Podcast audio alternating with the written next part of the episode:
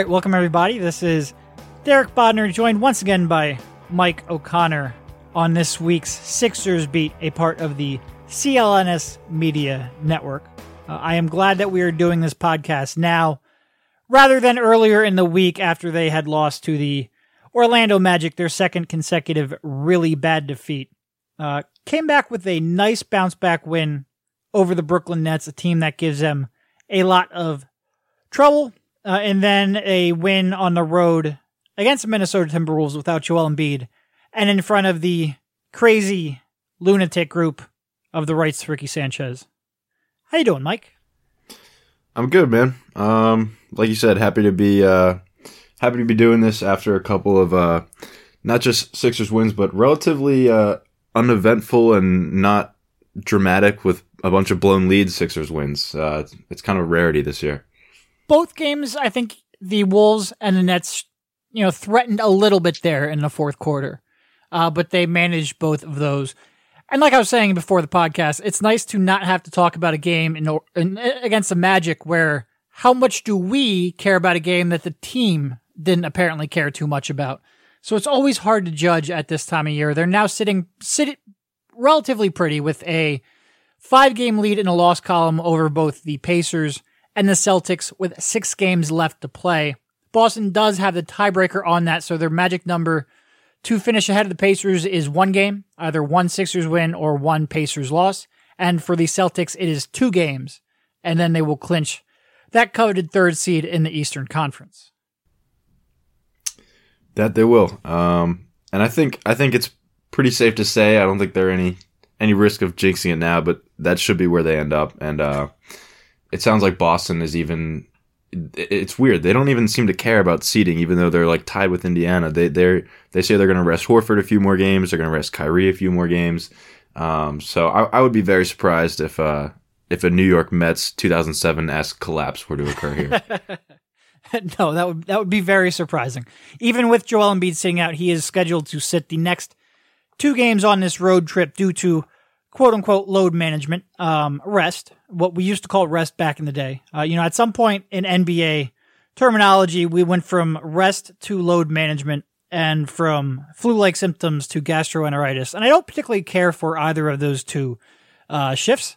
You know, I almost wonder, like, load management almost sounds more scientific than rest. And clearly there's a lot more sports science going into these decisions. But, like, you know, that, I think these players run like about two to three miles per game per game when you when you factor uh, when you look at the tracking data. And it's not like that's not like you or I going on a two or three mile run. That's like stop, start, you know, pivot, accelerate, decelerate. Like there's a lot more that goes into it. I think most people can understand. Hey, you've got this 7'2", 280, 280 poundish guy. Um, if you can save ten miles of wear and tear of, like I said, sprinting, stopping, turning, if you can see that kind of wear and tear on his body, especially when he's been dealing with a sore knee, it makes sense to do so. I don't really know if you have to um, wrap that in load management. Although I guess if uh, if you're if you're the type who doesn't see where rest could be beneficial, you probably don't care about what terminology you're using anyway. So Joel Embiid will be resting. He will not be playing either of these next two games. Even with that, the Sixers should be able to pick up two wins over these next six games and put everything to bed, which is good I guess first, I mean, first of all, it's clearly good that they're going to miss the Boston Celtics in the first round. I don't think that was a matchup anybody wanted. The Pacers, you can debate whether you'd rather play the Pacers without Oladipo or the Nets. Um, I think there's some debate to that. I think the Nets are a lesser team, but the matchup problems, um, you know, factor into that. But certainly missing the Celtics in that first round is good. And more importantly, getting the home court advantage against the Celtics if they do miss later on will certainly be beneficial. Yeah, which is possible. I mean, if Boston somehow clicks in the playoffs and they beat Milwaukee and the Sixers are able to get past whatever first round team they face plus Toronto, um, I'm sure that's the, the matchup that the NBA wants to see. They really seem to be uh, drumming up the Sixers Celtics rival, rivalry this year. Um, but yeah, like you said, I, I think that uh, I think it's good that Embiid is going to get a couple of rest games here, um, especially given you know how little these games seem to matter but it is definitely a a reminder of how much they overworked him earlier this year. Um, and I know everybody was this was this was very well discussed at the time, um, but you know they had such a a heavy early season schedule. Um, just in terms of you know the dates of games they played like five back to backs in the first two months of the year, um, and you know I think everybody at the time could acknowledge that playing Embiid as much as they were was was a mistake, and um, you know I don't I don't think it'll be something that we discuss a whole lot moving forward, but I think this rest is something that probably should have been more evenly distributed throughout the year. Yeah, and look, you've got um even going beyond those those next two games, your last four games of the season include the Mavs, who have lost 12 of 14 games, two games against the Bulls, who have lost nine of their last 11, uh, and a rematch, um, or and also the Miami Heat. So not exactly a tough schedule. They should be able to pull out, quite frankly, of those four games, they should be able to win three of four, even with Embiid out of the lineup. Um, so I wonder if this is even the end of the rest you know, there's always, you want to get them back on some sort of a rhythm heading into the playoffs. Although Tom Haberstroh had an, uh, you know, a good article showing that momentum doesn't really carry over all that often into the playoffs, especially when you're going to talk about, you know, they'll probably have a solid three or a four day rest, maybe even a little more of that after the end of the regular season. So, you know, how much you can carry over, we'll see. You would want to get him back for some of these games. You don't want him out for, you know, a, a week and a half, two weeks without playing, uh, especially for somebody like Embiid who can, you know, sort of get out of shape relatively quickly. But another game or two in that last home stretch could be a could certainly be a possibility. So we'll see. We'll see how much they play. We'll see how much they can get JJ Redick some rest. Maybe even Jimmy Butler or Ben Simmons, although Ben Simmons almost never looks like he needs the rest. But it will be good to get, you know, a little little less wear and tear, a little more fresh legs for these playoffs, which are going to be very important. All right, moving on to last night's game. Um, you know, a, a solid win over a Minnesota team which had just beaten the Warriors. a little bit of controversy in that game, but you know they played relatively well against a, a, a really good opponent. Uh, without the Sixers' best player in Joel Embiid and starting a rookie center in Jonah Bolden, who hadn't really been in the rotation for quite a while now, uh, really since Embiid came back to the lineup on March 10th.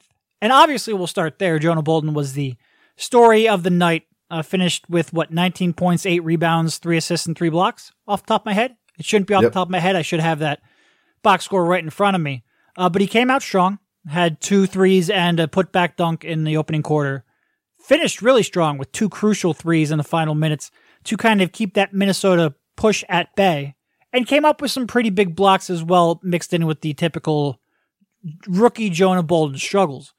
Um, I'd say probably quite easily the best game of his NBA career. Yeah, I mean he's had um, I think he's had a few games like in that territory. I think the Warriors game back in I think February, maybe late January. Yeah, uh, was also one of his best games. And then the last time they played the Timberwolves back in January, he had he had like four or five threes or something like that.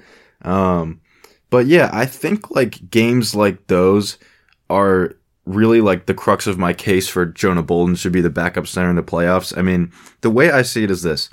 You are going to get smoked no matter who you go with with backup with your backup center in a playoff series. But you're going to get if you if you if you go with Jonah Bolden, you're going to get one game in the series that's sort of like this where you look at it and say, "Wow, Jonah Bolden really made a difference in that game." Um, like I said, it's not an ideal choice. You're probably going to get smoked no matter who you go with, but I think with Jonah Bolden, there's like there's just like some upside potential for one game where he just kind of explodes like that, or even just makes like a couple of big blocks or something like that. Um, I don't think that I certainly don't think Amir Johnson can do that, and I think that Boban in the playoffs is just a huge concern. But um, but yeah, um, th- that's something I'm sure we'll be talking a lot about. But I it is really interesting that they decided to go with him, right? Because Wednesday at practice, Brett said that I think you're going to see Boban as our backup center the rest of the year. And then he comes out and he starts Jonah Bolden and he says that we wanted to make sure Jonah Bolden was matched up with Karl-Anthony Towns, um, you know, minute for minute. I was real. I was just really surprised. It, it, seemed like Jonah Bolden was dead and buried.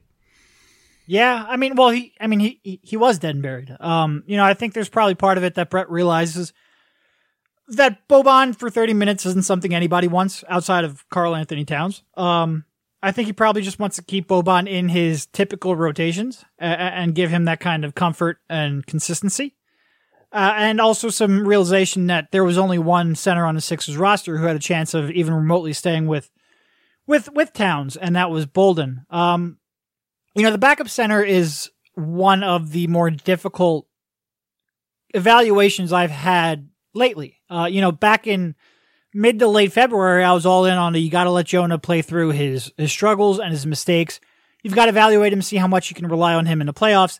Uh, for as much as he might make the wrong decisions, he was the only one physically capable of actually executing the scheme that they have and, and being a real contributor on the defensive side of the court, consistent contributor. He was the only one who has that potential.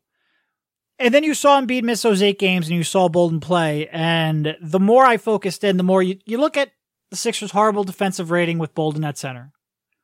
And to me, it just like it really started clicking like this isn't low sample size. He's out of position a lot.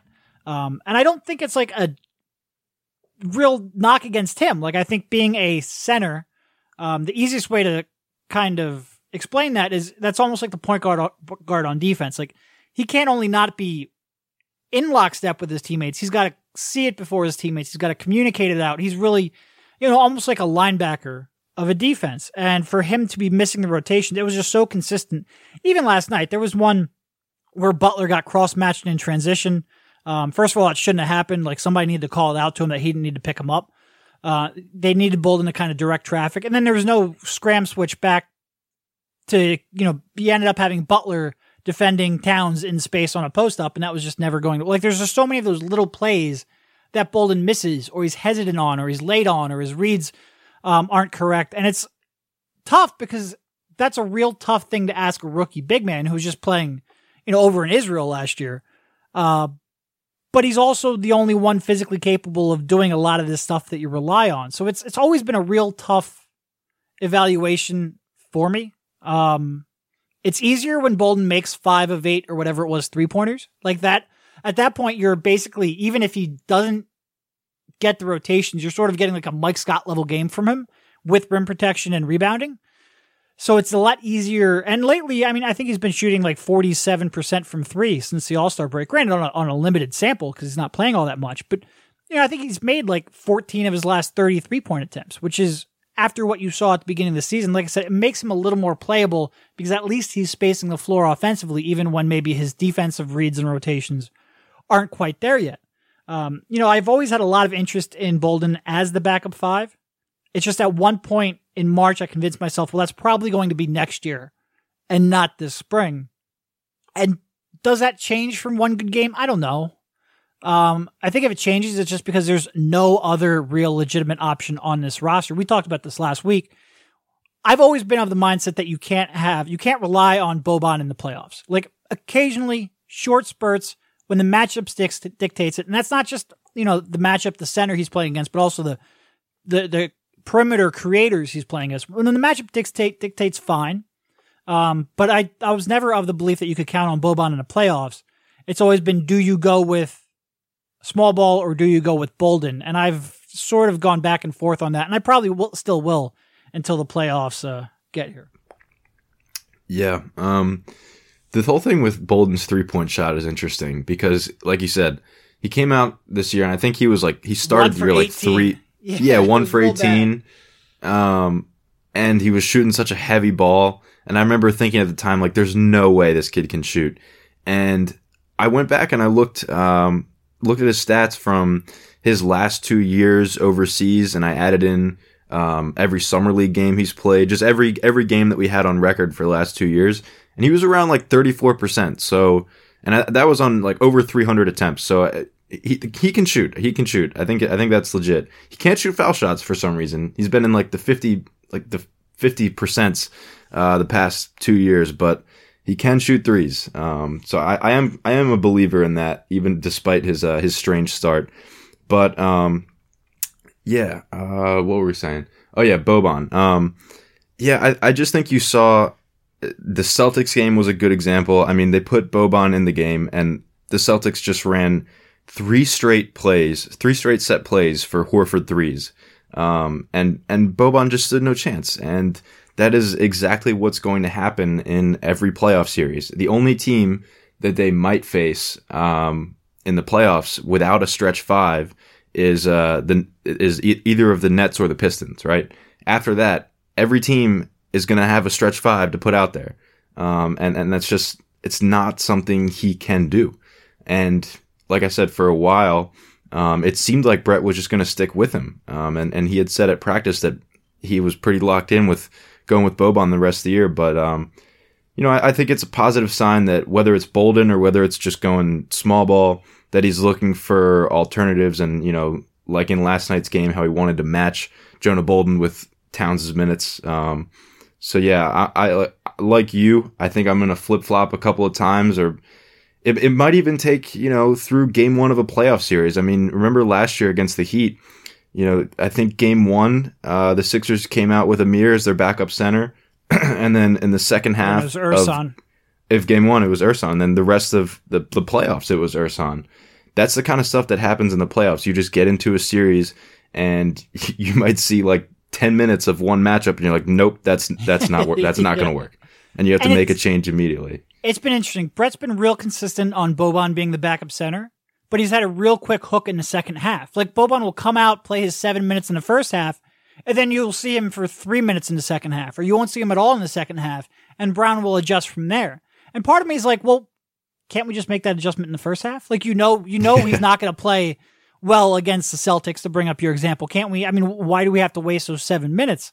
Um, but at least they're making that second half adjustment. And look, if Boban's coming out there and playing 15 plus minutes per night in the playoffs, I think that's going to be a massive, a massive mistake, and we will criticize them for that. The question is, how do you, you know, what's the least massive mistake they have in their options? And look, I think, like I said, I think some people are going to listen to this and think that I don't like Bolden. And I'm actually really super intrigued by Bolden. I'm just not like, I'm just not sure I can rely on him now. And I don't even really think that's a, a negative in him. I think it's just a reality of being a rookie big man. Um, so I, it, it, I'd love it if Bolden was sort of like the third guy that you could bring in for a change of pace for a couple minutes and you didn't have to rely on him. The problem is the second guy you can't rely on either. So it's a, it's just a real tough spot for the Sixers to be in. Um, it's uh that that's that center spot. I mean, we'll we'll say this a lot. That center spot was a a, a real big miss in their last year of team building, both in Mike Muscala and in Boban. And Boban's so much fun to watch. Um, he is, and everybody loves him but he's a he's a third center, a situational center, and the Sixers right now just have two two third centers, which is uh you know not great. All right. Yeah. Sorry, Moving on. Uh really tough game from Jimmy. Uh four for seventeen from the field. Twelve points, did crash the glass, did um run the offense at times. Um I think I haven't really followed up, but I think you know his back might have been bothering him from that fall in, in, in the opening minutes um, but not the homecoming you would want. Uh, Tobias Harris had a nice bounce back game, which was great to see. Uh, and probably the other main takeaway though was was Ben Simmons, both in his own scoring and running the offense from the post, something which we don't really see all that frequently anymore.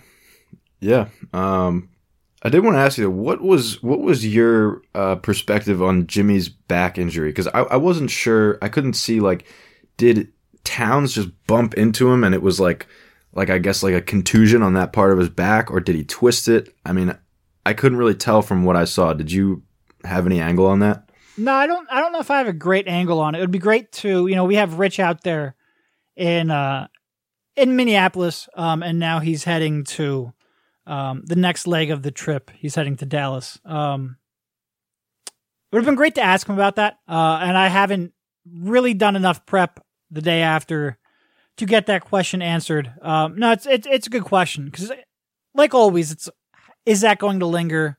You know, what exactly was the nature of that injury? Um, you know, we'll see. And it, you know, maybe it's something where he sits, gets a little bit of rest. Um, probably more important is, is the day after and how that feels.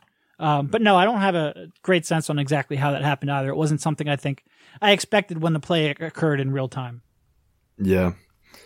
Yeah, I guess we'll see. But um yeah, like you said, it was um, it was good to see Tobias get back on track a little bit. Um, he hadn't hit a three pointer in in three games, um, and he came out and drilled a couple of pull ups in the first quarter.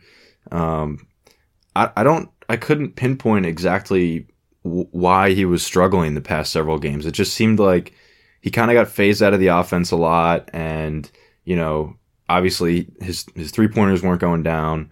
Um, but it, it was you know it was just strange that he wasn't more involved over the past several games. But uh, but good to see him come out aggressive and looking for a shot. And uh, and like you said, I, I think this was this was a very good Ben Simmons game um, on both ends of the floor. Uh, you know, very efficient shooting night. I think he was eight of eleven. Um, was really effective out of the post, uh, moving off the ball. Just really good all around game for him.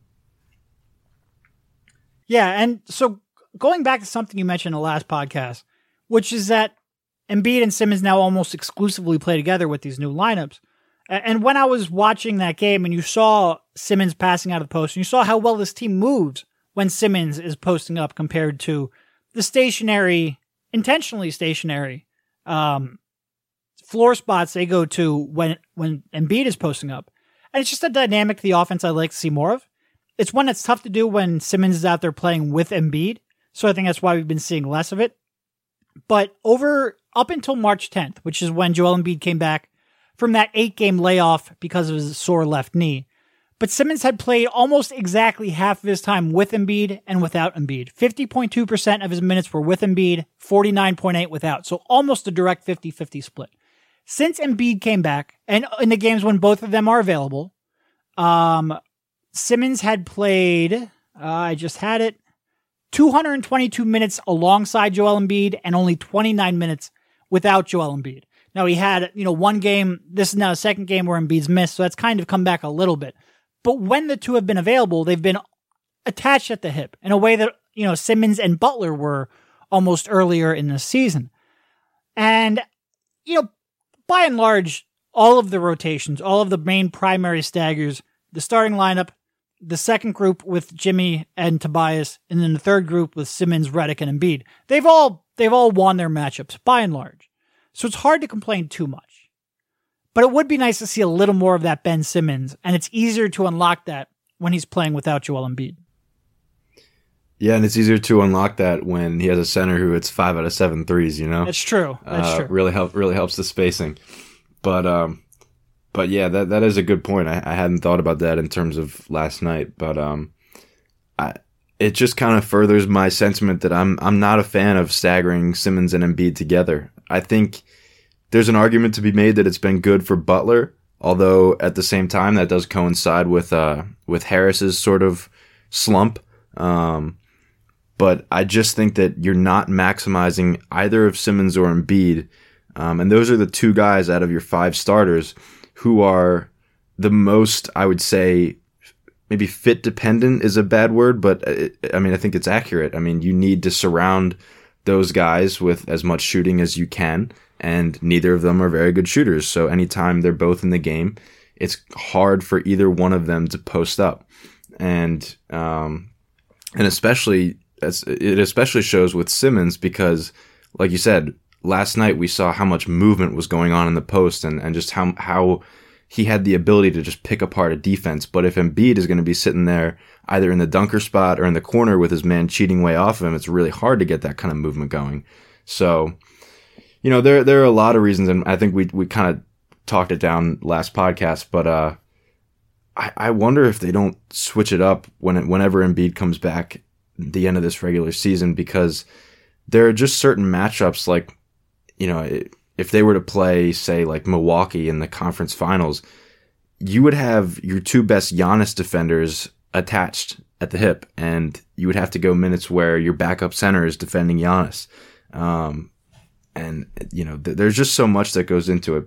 But I'm not, I'm not a huge fan of staggering Simmons and Embiid together. Give, give both of them some time to breathe without the other one. Yeah, it's tough because, like, on the one hand, I just mentioned how I like seeing Simmons you know, kind of facilitate the offense from the post. On the other hand, you know, last year with Embiid and Simmons on the court, they had a 110.6 offensive rating. This year with Embiid and Simmons on the court, they have a 110.4. That's higher than either the team with Embiid but no Simmons or Simmons with no B no, with no Embiid on both years. Like all, both years, it's been best offense has been Simmons and Embiid. Second best has been Embiid by himself, and the worst has been Simmons without Embiid. And it's been pretty consistent, although the uh, the Simmons numbers have come up as you've added more talent around him, which you would expect for a, a point guard like that. Um, and actually, Embiid has been more efficient both years when alongside Ben Simmons. Now, it's sometimes tough to draw a direct correlation to because you're usually like a lot of those minutes when they're on the court together, especially when they were so Starters. heavily staggered, were with starters and more talent around them. So you have to factor that in. But it's it's on the one hand, they've succeeded. On the other hand, watching the game, there is still that obvious like these don't mesh perfectly, maximize how frequently they're able to run the offense themselves. Um, I do wonder if you could maybe get more shifting Simmons over to the Harris Butler stagger, which is how Brown initially had it in the first five or so games following the trade. It will be something to watch. Um, but yeah, it, it was Yeah, just it was just jarring to see how much of a different role Simmons had last night than he, he had had previously to that. That's true. That's true. But just to throw this out there, um, Ben and Joel have shown a really good two man game over the past whatever five games or so. Just they've they've just been connecting on like a lot of lobs and uh, they've run some some snug pick and rolls for for Ben, and uh, you know they, they they definitely have been flashing a little bit of that that chemistry and that connection that that people are looking for.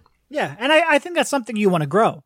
So, mm-hmm. like, you know, maybe there's a middle ground where it's not 50 50 on off with each other, and maybe it's like 60 40, but it doesn't quite have to be like 90 10 either. Like, I don't know. It's, it's, it's hard to, and at this point, I don't really expect them to change too much. Like, if Embiid comes back for the final three games, do I expect them to change their rotations? No, I think they're going to stick with what they had been sort of gearing up towards.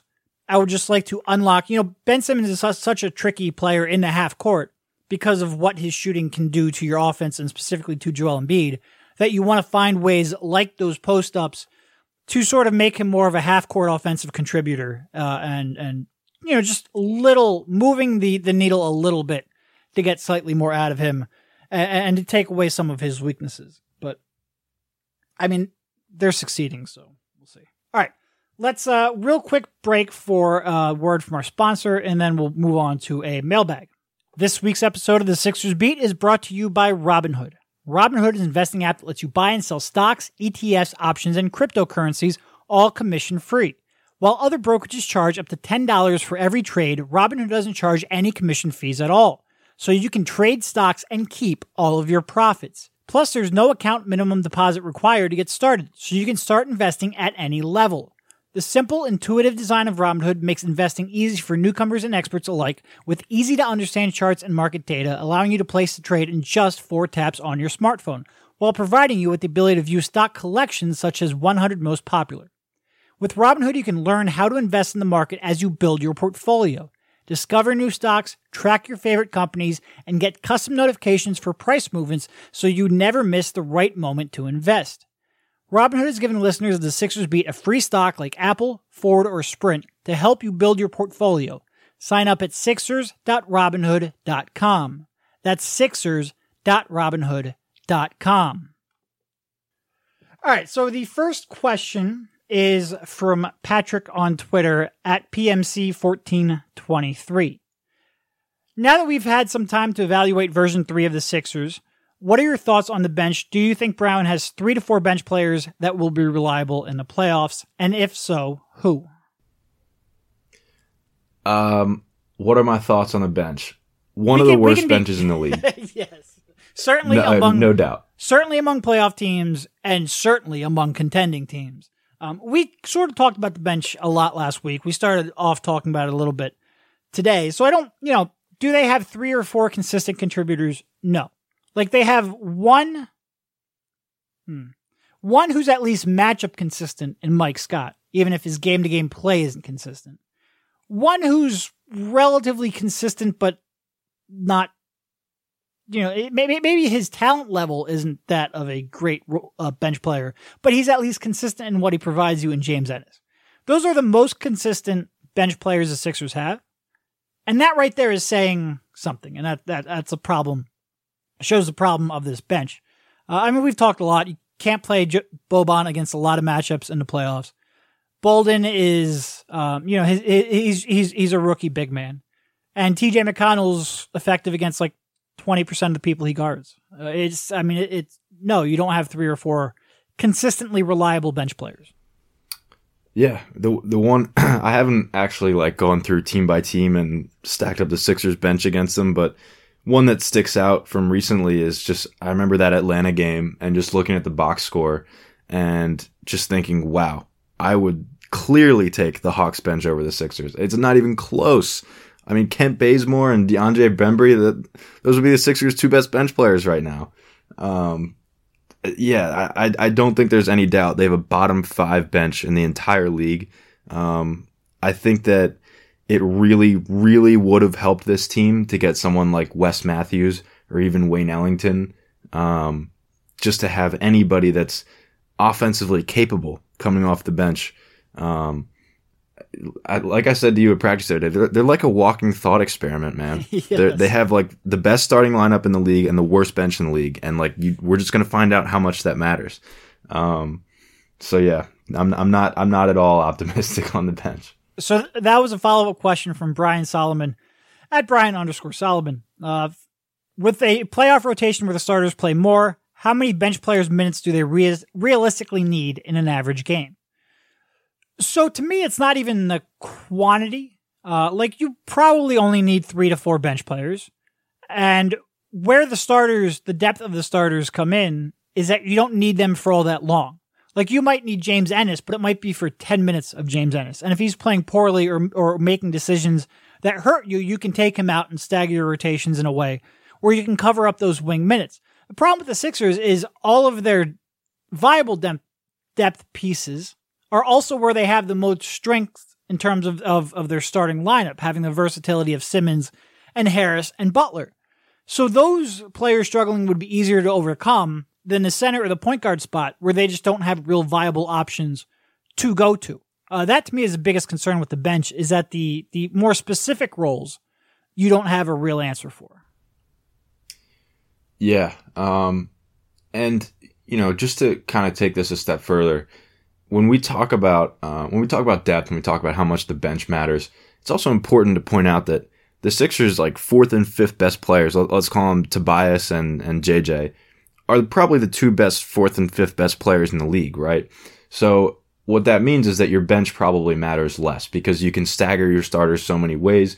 You can have a lineup of like Tobias Harris and Boban and Mike Scott and James Ennis and TJ and just run the offense through Tobias Harris. And it's not a total disaster because you have a guy like that. Um, you, you, even though you don't have like a six man coming in and making a scoring impact, you always have someone on the court that's offensively capable and that you can just run your offense through. So it, it's, it is, it, it does make me a little bit less concerned for the playoffs because I think you're going to see every starter probably playing 36 minutes a game at least. Um, and you basically just have to survive with whatever 15 minutes of Mike Scott and 12 minutes of James Ennis and probably eight or nine minutes of TJ and, w- and then whatever the hell they do at backup center. Um, so I, I, don't know. It's it's hard to say, but we have seen um, like the Boston game, for example. I mean, the Sixers were like a plus 10 or something with Embiid in the game and, and a minus whatever with him off. And that was only, you know, Embiid played 38 minutes. And, and you can see how quickly things dissipate when, uh, when the bench comes in. So it's going to be, it's to be something we just, we just have to wait and see. I'm, like I, like I said to the last question, I'm very pessimistic about the bench, but I'm not entirely sure how much it'll matter. Yeah, you you just need to not get steamrolled in the ten minutes that Embiid or Simmons sit. Like it shouldn't be that difficult, but here we are. Um, here we are, yeah. All right, this one from Legs, sad sports fan at Leg Sanity. While it makes sense that Shake Milton and Zhaire Smith likely won't play in the playoffs because of a lack of experience, shouldn't they be given a look due to their skill sets being what the team needs? Um, I guess so. I mean, uh, put it this way I would play Shake Milton over Jonathan Simmons. Sure, um, me too. Yep. And I would uh, convert his contract right now and and and, and cut. You know, Korkmaz isn't going to be here. Justin Patton's not going to be here. Um, Jonathan Simmons better not be here next year. Uh, I I, I wouldn't lose any sleep if you know cutting any one of them, even if Shake Milton never plays a game, just to have him available for the playoffs. And and just to reiterate, Shake Milton right now cannot play in the playoffs. You have to convert his two way contract to an NBA contract to do so, which is why we're talking about that. Yeah. Um, and, you know, like we've said, th- that's really one injury away from happening. If oh yeah, James yep. if James Ennis pulls a hammy, I mean, Shake Milton, you're up.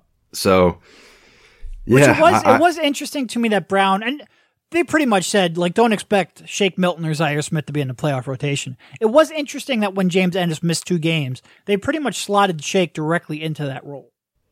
Right. Yeah. Exactly. Um, I mean, it, you would think that um, if he was that set on doing so, he would want to get John Simmons some minutes just to keep him fresh or just to see what he has. But he went straight to Shake Milton. So, I mean, even if that was just a play in terms of Shake gives us the best chance of winning the game, well, then that right there makes the case for him right. to be converted. Yeah. Um, so yeah, I, I, I wonder I wonder if we will see that. I'm I'm not really sure, but I mean, Shake is their whatever ninth best player, so they might need him. Oh God. Um. So I Zhaire to me, I would just write off.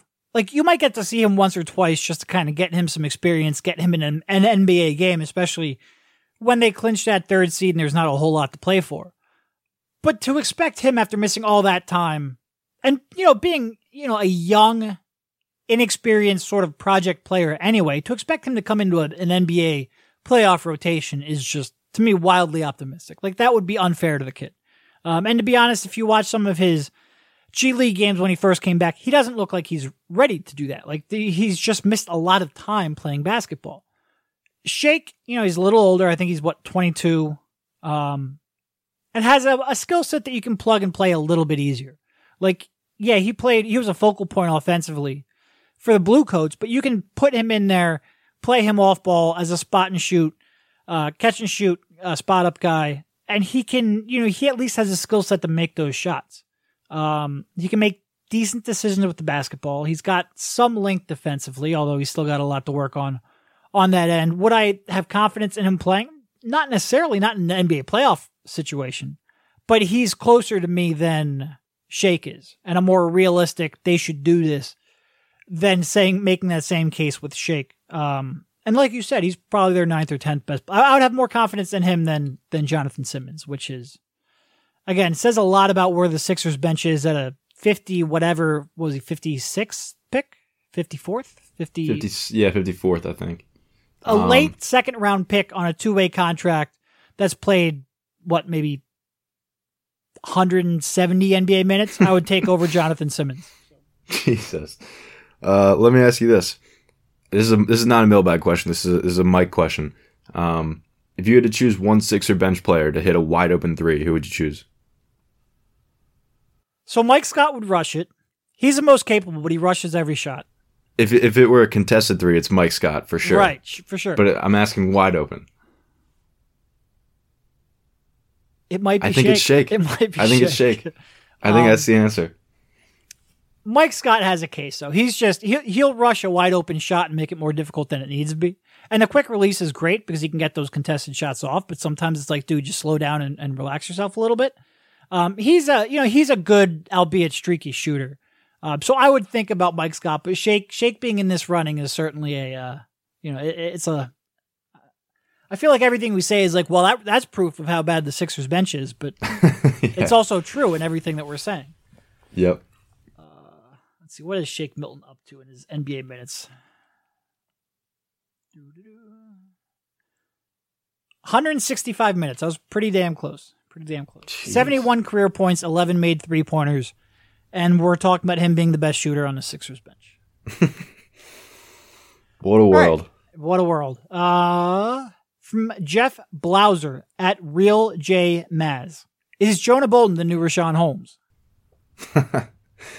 um, I think they're two different players. I think Bolden is closer to being someone you could ask to contribute uh, in the playoffs. I just don't think Richaun was ever ever had a natural position. Um, I mean, he's only six eight, and if you're gonna be if you're gonna be a center at six foot eight, you have to be just an absolute savant on the defensive end.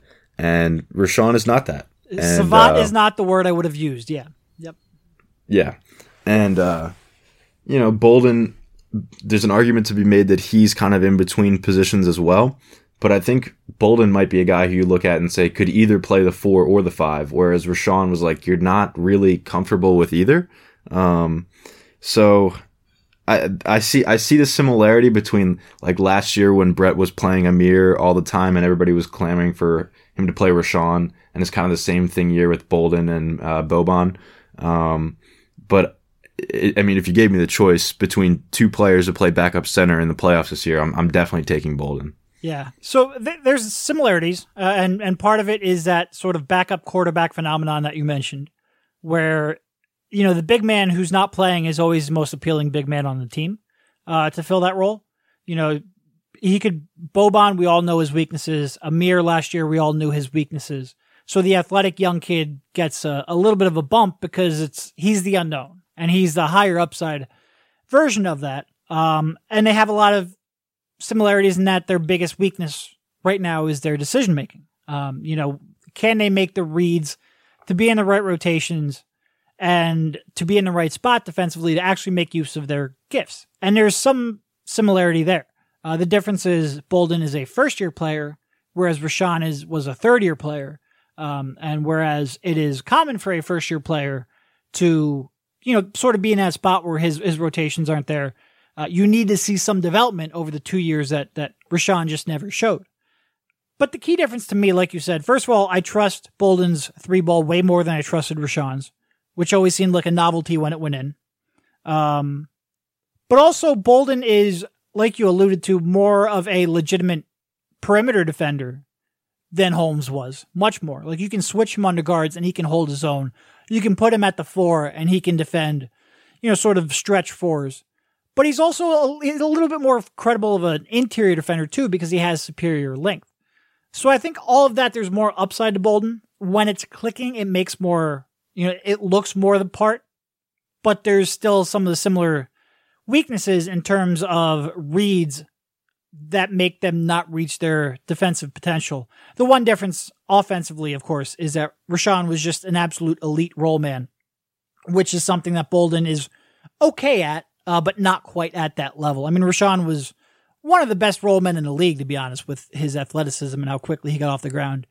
Um, but that was that was about all he consistently gave. I remember watching Richaun at Bowling Green, and he was you know winning Defensive Player of the Year in that conference, and I'm like, no, he's a better offensive player than he is defensive.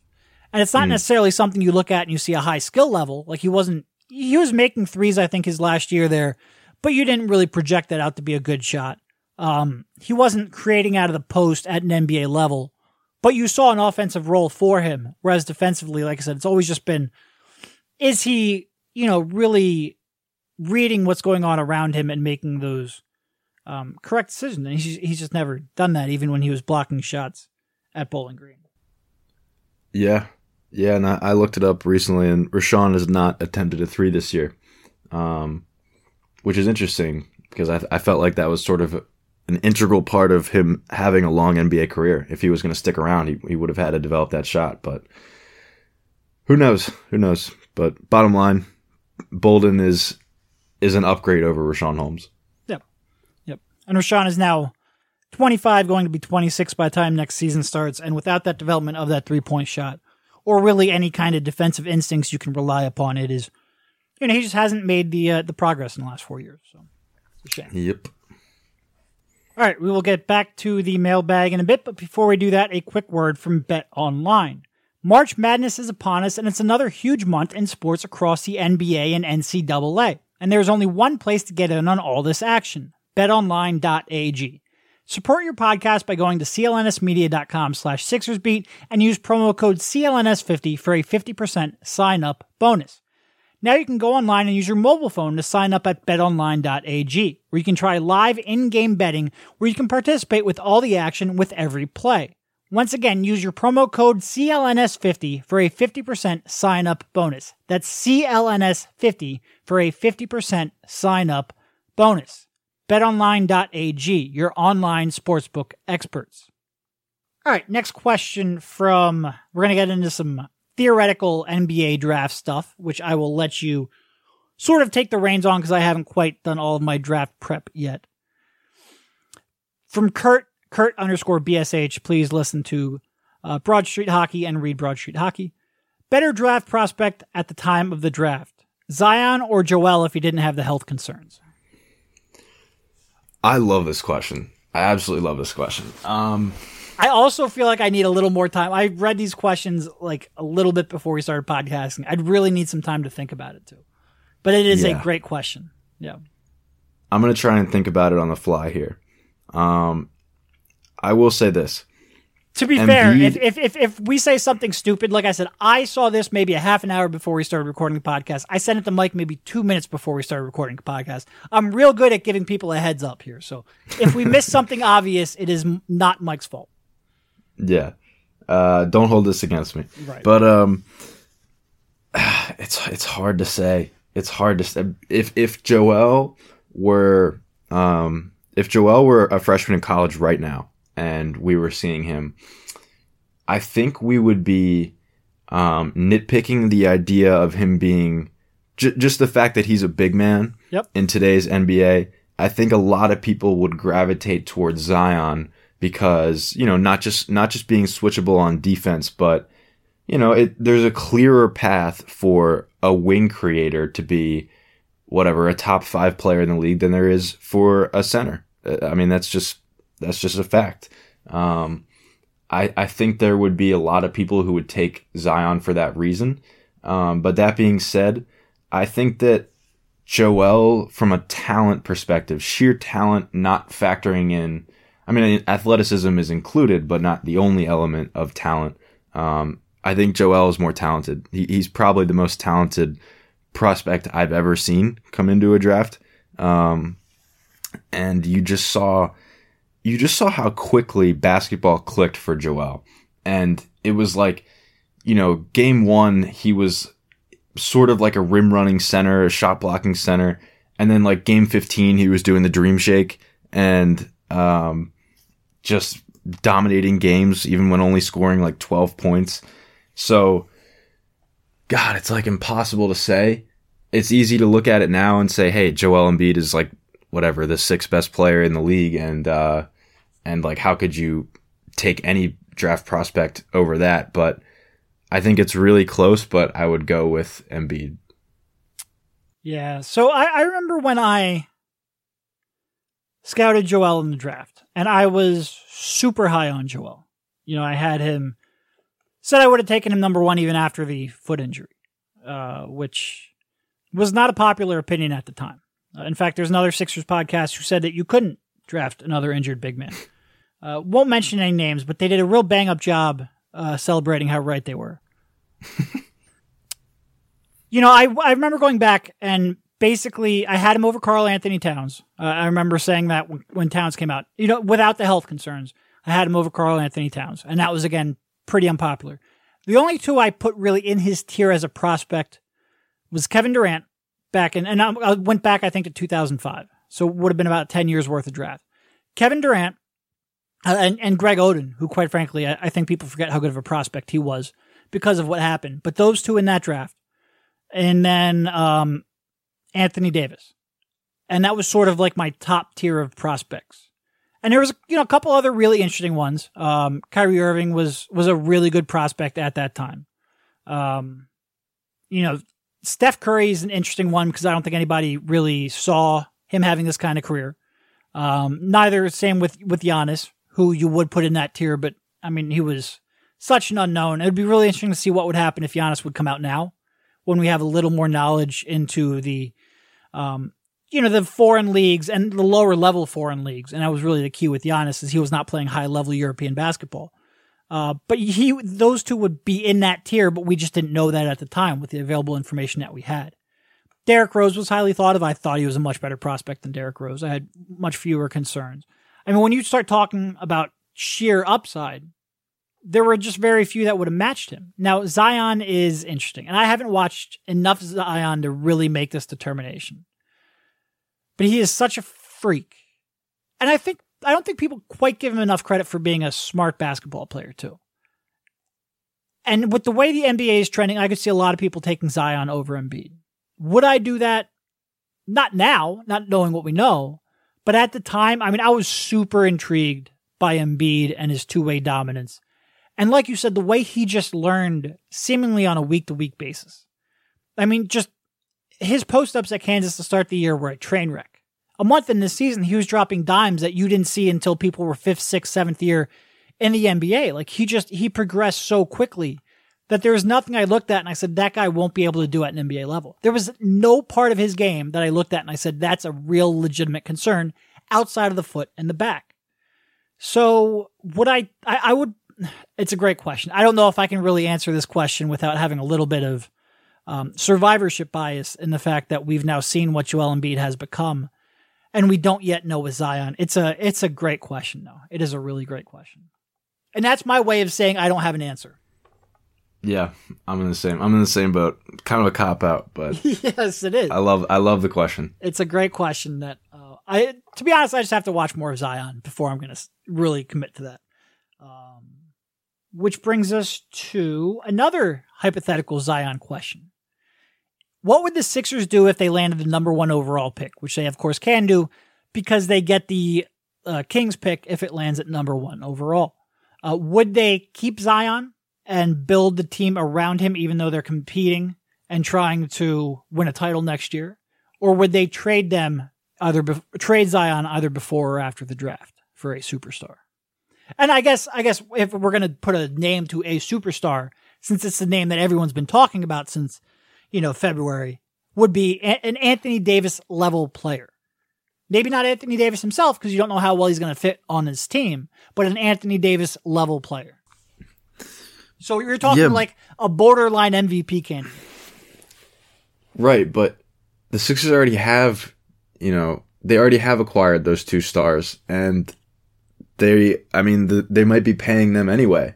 I mean, obviously you would see the draft lottery before free agency and whatnot, but you have those guys bird rights, and that's a big reason you traded for Tobias Harris. Um, I, I don't. I mean, one one alternative is like if they were to win the lottery and they take him, they just hit the reset button and let Butler walk and maybe sign Tobias Harris, and you might set your timeline back another couple of years, but everybody's still. I mean, the oldest guy is Tobias Harris at 27 and you just grow Simmons and Zion and Embiid and, and Tobias Harris and um, maybe take a slight step back in the present, but I think your future ceiling is unbelievable. Um, I don't know. It's so hard to wrap my head around any of these scenarios, but uh, there's definitely there's definitely some fit concerns though with him and Simmons and Embiid. I mean, oh for sure. That just you you I, I couldn't tell you the last time you saw that little shooting in a championship core.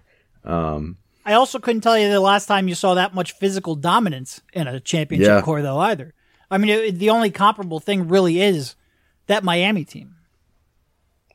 That's true. That's true. Yeah. Um, I mean, I think if you get, if you have the chance to draft Zion, I think you have to keep him. Yeah. I think I think there's a I think there's a pretty significant chance that Zion um, is roughly an Anthony Davis level player, if not better. And you could get him on a rookie contract and grow him. I mean, you you just like to get a player like that basically under your team's control for um, whatever eight years or however long you sign his second contract for. It's just a chance that you can't pass up. Yeah, and Anthony Davis, he's got essentially because he's got a player option after that, but he's got one year left at 27 mil. Um, so you have to, and look, maybe you can make the argument that with a, you know, a respected head coach and a team that should be making an NBA Finals run, that you know he'd stick around. But you never know. Like the these superstars sometimes want their own team to build around. They want rosters constructed a certain way. If there's any kind of a, a, a struggle in how they mesh on the court, that could factor into that. So there is, I don't know what percentage odds it is, but there is a, a scenario where Anthony Davis is only there for one season. And as much as I think Anthony Davis, people forget how young he is and that he's only 26 and just turned 26. You know, that's still, you're losing a lot of prime years from Zion Williamson, too. Uh, you're talking about a guy, like you said, nine years of team control, 27 million instead of roughly what, maybe 10 million in salary over the next four years.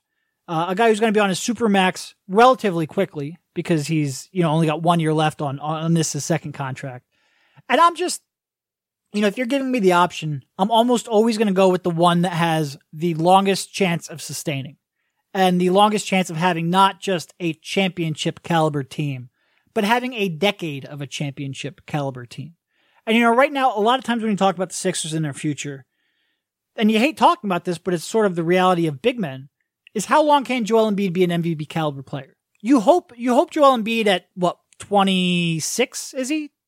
25, 26? 20, 25, just turned 25. Okay. You hope he's got 9 more years of, you know, MVP caliber play in it. That that's what everybody hopes for. That's quite frankly what everybody in the league hopes for because the league's better when Joel Embiid's playing basketball. But you don't know. Like there's there's again what percentage chance you don't know, but there's there are outcomes where maybe you have a five more years of Joel Embiid at a dominant level. Like we've seen, you know, careers go in wacky directions, especially with big men and lower body injuries. So there's pretty much any scenario that I would want Zion for the next nine years. I mean, that is just it is is. I would love to have this debate come mid May. Um, but it is something where, uh, where, where I would probably err on the side of youth and controllability, and most importantly, where you can have a, a, a decade of, you know, finals contention. Yeah, I'm with that. Uh, I will also add that if if there is a scenario where they could do this, a starting five of Simmons, Embiid, Harris, Butler, and Zion would be very fun to watch no shooting, but boy, matching up with that would be fun. Yeah, they, they would have absolutely zero shooting, especially. You would if, really need Jimmy Butler to start shooting the goddamn basketball. Yes, which he doesn't appear interested in. No. Oh, last night, end of the first first half, he had a wide open corner three in transition, pump fake, hesitated, dribbled around for ten seconds, took a long two, and it's just like this. And look, he's outside of last night because he struggled he's playing pretty good basketball. Like he's doing a lot of things that this team needs from, you know, a secondary ball handler to not turning it over to getting the free throw line to still, even if his defense isn't maybe what we expected, he's still the third best defender on the team. But shooting that open three, man, it's just, it's a catch and shoot three is such low hanging fruit. And he's always made them at a respectable clip in his career. Load up, man. Load up. Ugh. Load up, brother. Ugh. Um, but yeah, you're right, and we should we should talk about that more. It's been pretty quiet, but um, he has been noticeably better over the past two weeks or so. Mm-hmm. Um, and he, really, he's just trying harder. That's it. I mean, there was like there was a the stretch of whatever eight games after the All Star break where uh, Embiid was out. It was unbelievable how how passive he was and how little. It just seemed like he was so clearly taking nights off. The one that stands out the most is New Orleans. Um, that game where he scored like I want to say 12 points and played absolutely zero defense and continually got the ball against Frank Jackson in the post and would just pass out of it. I like I couldn't believe it. I couldn't believe what what he was doing in that game. But he has been very very good the past two weeks or so, and I think that's a really good development uh, for this team heading into the playoffs. Yep, for sure. Uh, and that's always been the debate: is he saving himself for the playoffs? Does he have another gear? And it's starting to look like he does. All right, so yeah, it definitely looks that way. Yeah. From 76 Theology at P Jefferson on Limb. What's wrong with the Sixers defense? We have the roster to be an elite defensive team, but we are underperforming in this area. I mean, we've ah, that's been the, the subject of so many articles and so many podcasts of late that I almost feel like we have talked about this. It is probably the biggest thing that I hold, you know, on Brett in terms of where they are this season. You know, I don't think. Uh, you go ahead first because I'm sure I've talked about this on the podcast many times. Yeah. Um. I mean, I'll, I'll just th- throw this out there first. This is probably the most concerning stat that I've seen. Um, the Sixers are first in transition defense in the league. They're number one, and they're 22nd in half court defense. And when you get to the playoffs, and obviously, now, here's what everything I'll say: slows down, and transition. And you have to defend. That, Sorry, that that number you're referencing that's efficiency, correct? Not yeah, yeah, frequency. Efficiency, yeah. So most people you talk to will say transition opportunities. Um, it's much. It's sort of like three point shooting, where it's more how well do you generate or deny the looks than it is how frequently they're converted, right? Because there aren't very many transition opportunities. Basically, if somebody gets a shot up within the first six to eight seconds of the shot clock, it's almost impossible to consistently defend those at a high level. Um, so there might be some variance in terms of the shot didn't go in or they made a turnover. But if you were playing good transition defense, you wouldn't be giving up those opportunities. And the Sixers, if you look at their frequency ratings from cleaning the glass, they're both very low in terms of denying off of live ball rebounds and off of live turnovers. So basically, what I'm saying is there could be some regression in those transition opportunities. Hmm. Okay. I hadn't thought about that, but um, that I mean that's just adding fuel to the fire, adding uh more concern to the mix. But um, but yeah, to to answer this question, I mean, I think a a significant part of it is just how dreadful most of the roster was for uh, the bulk of the year outside of Simmons, Embiid, and Butler. Right. I, mean, I think I think that's where I would start off. I don't think they have an elite defensive roster. I think they have absolutely. two very good defenders and one occasionally good defender, and then a whole lot of question marks. Yep, and there was a time where, um, like after the Butler trade, but before the Harris trade, which was the biggest chunk of their year.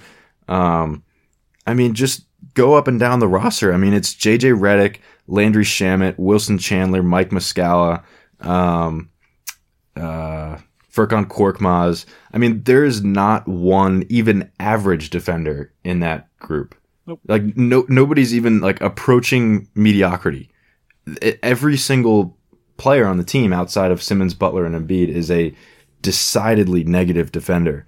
And I think that's where you have to start as far as this defensive rating goes. I actually haven't checked. Do you know what they are since uh, the trade deadline? I don't. I, I looked this up recently, and every month they were somewhere between 11th and 13th.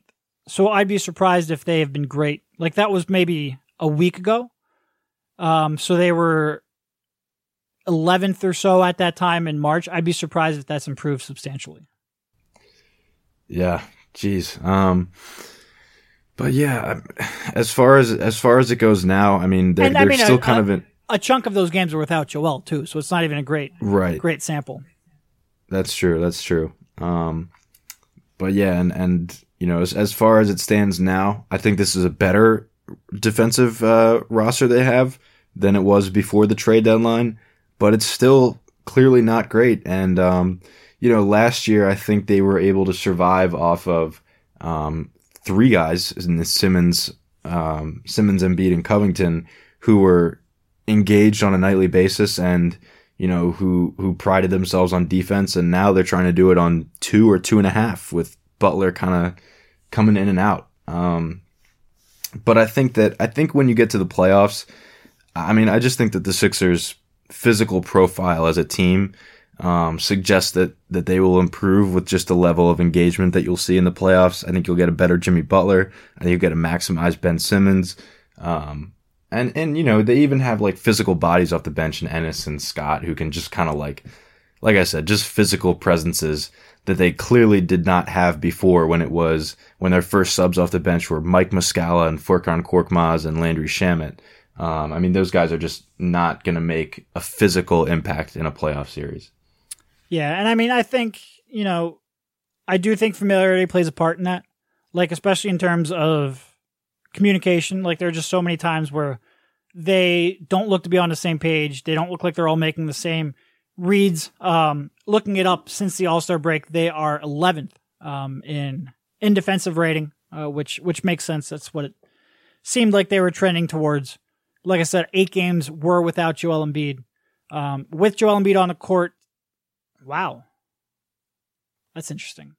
With Joel Embiid on the court since the uh, since the um, since the All Star break, they actually have a worse defensive rating than with him on the court. Wow. With him on the bench, I mean, a one hundred oh nine point two with him on the court, 106.3 with him on the bench, which I don't expect that to stick. Like I almost wonder who they were playing in those games. Um, and they have a great record with Embiid on the court, so I don't expect that to uh to, to carry on. Um, I mean, clearly, like we have years of of data that suggests Joel Embiid is an MVP or a defensive player of the year caliber player. So, um, but yeah, yeah we, like did I, have a, a, few games like the Atlanta game and the Orlando game where Embiid was yep. clearly not trying on that end. Maybe that's uh, I'm sure that contributing to those numbers yep. there, but and the other games have been pretty tough games. Um, yep.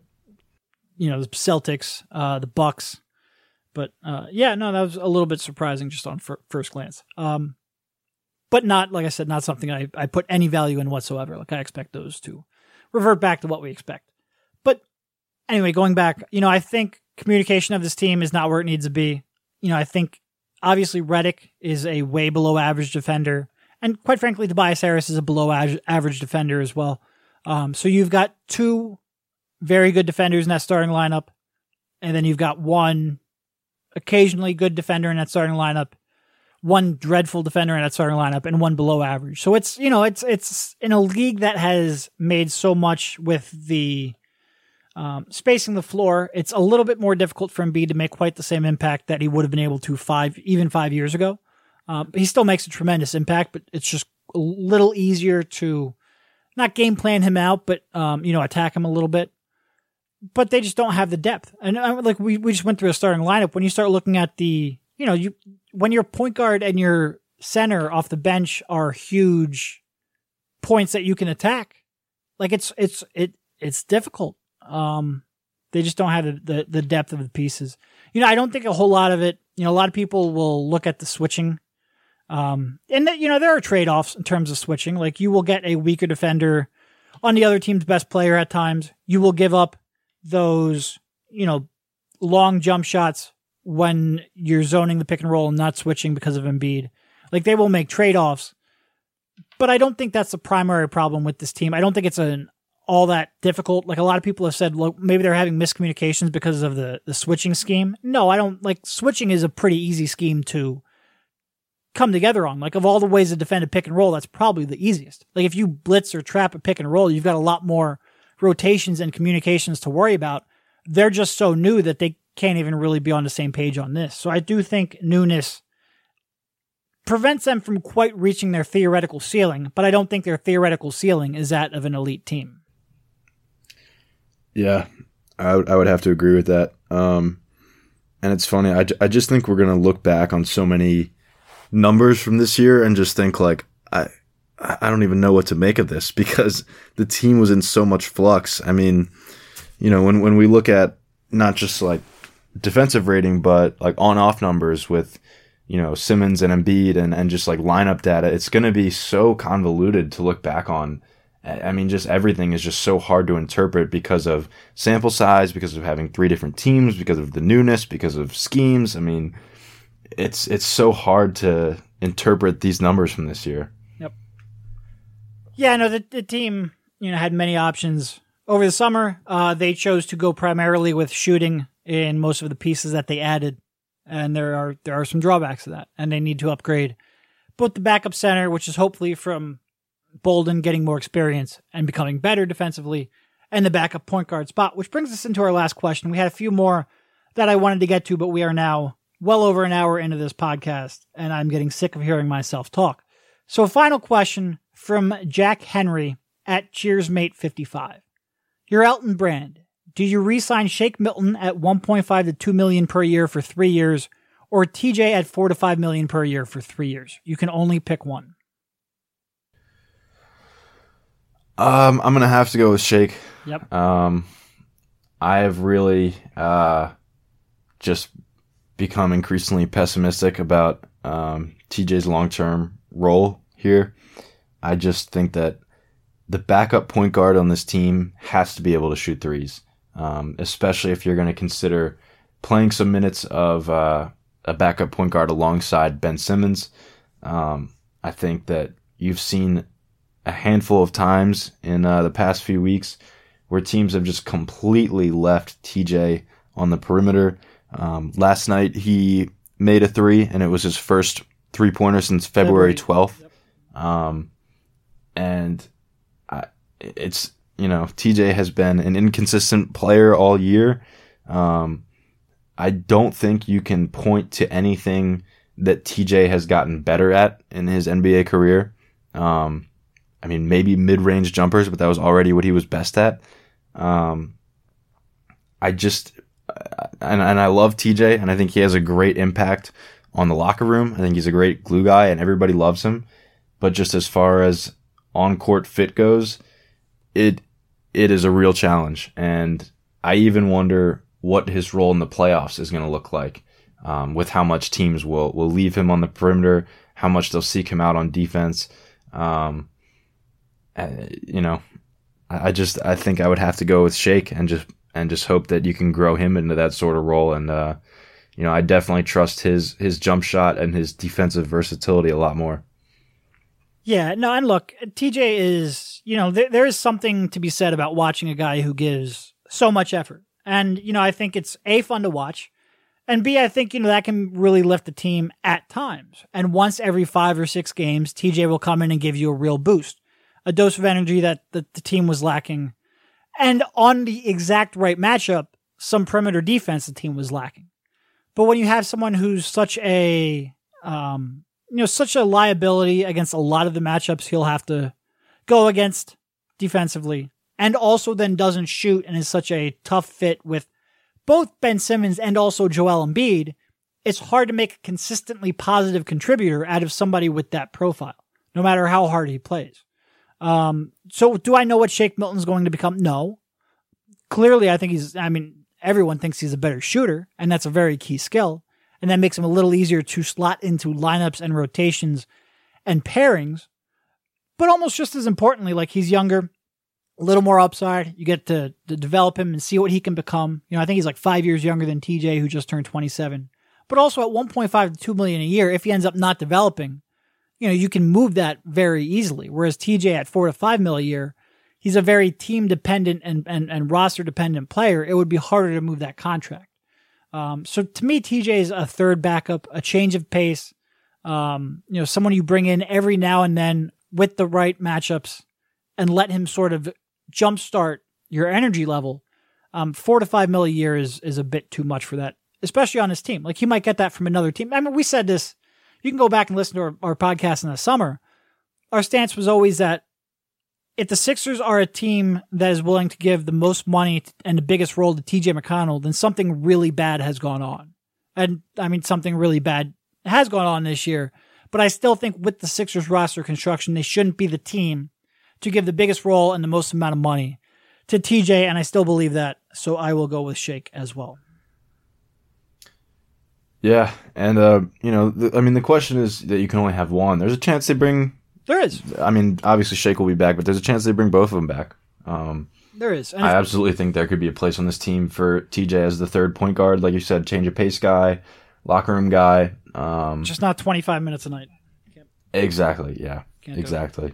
All right. Um, cool. Sounds good. Thank you, Mike, for jumping on once again, and we will talk to you soon. And please do follow Mike on Twitter. What is it? M O'Connor underscore NBA? Yep. Yep. And uh, read him over at theathletic.com slash Sixers. Take care.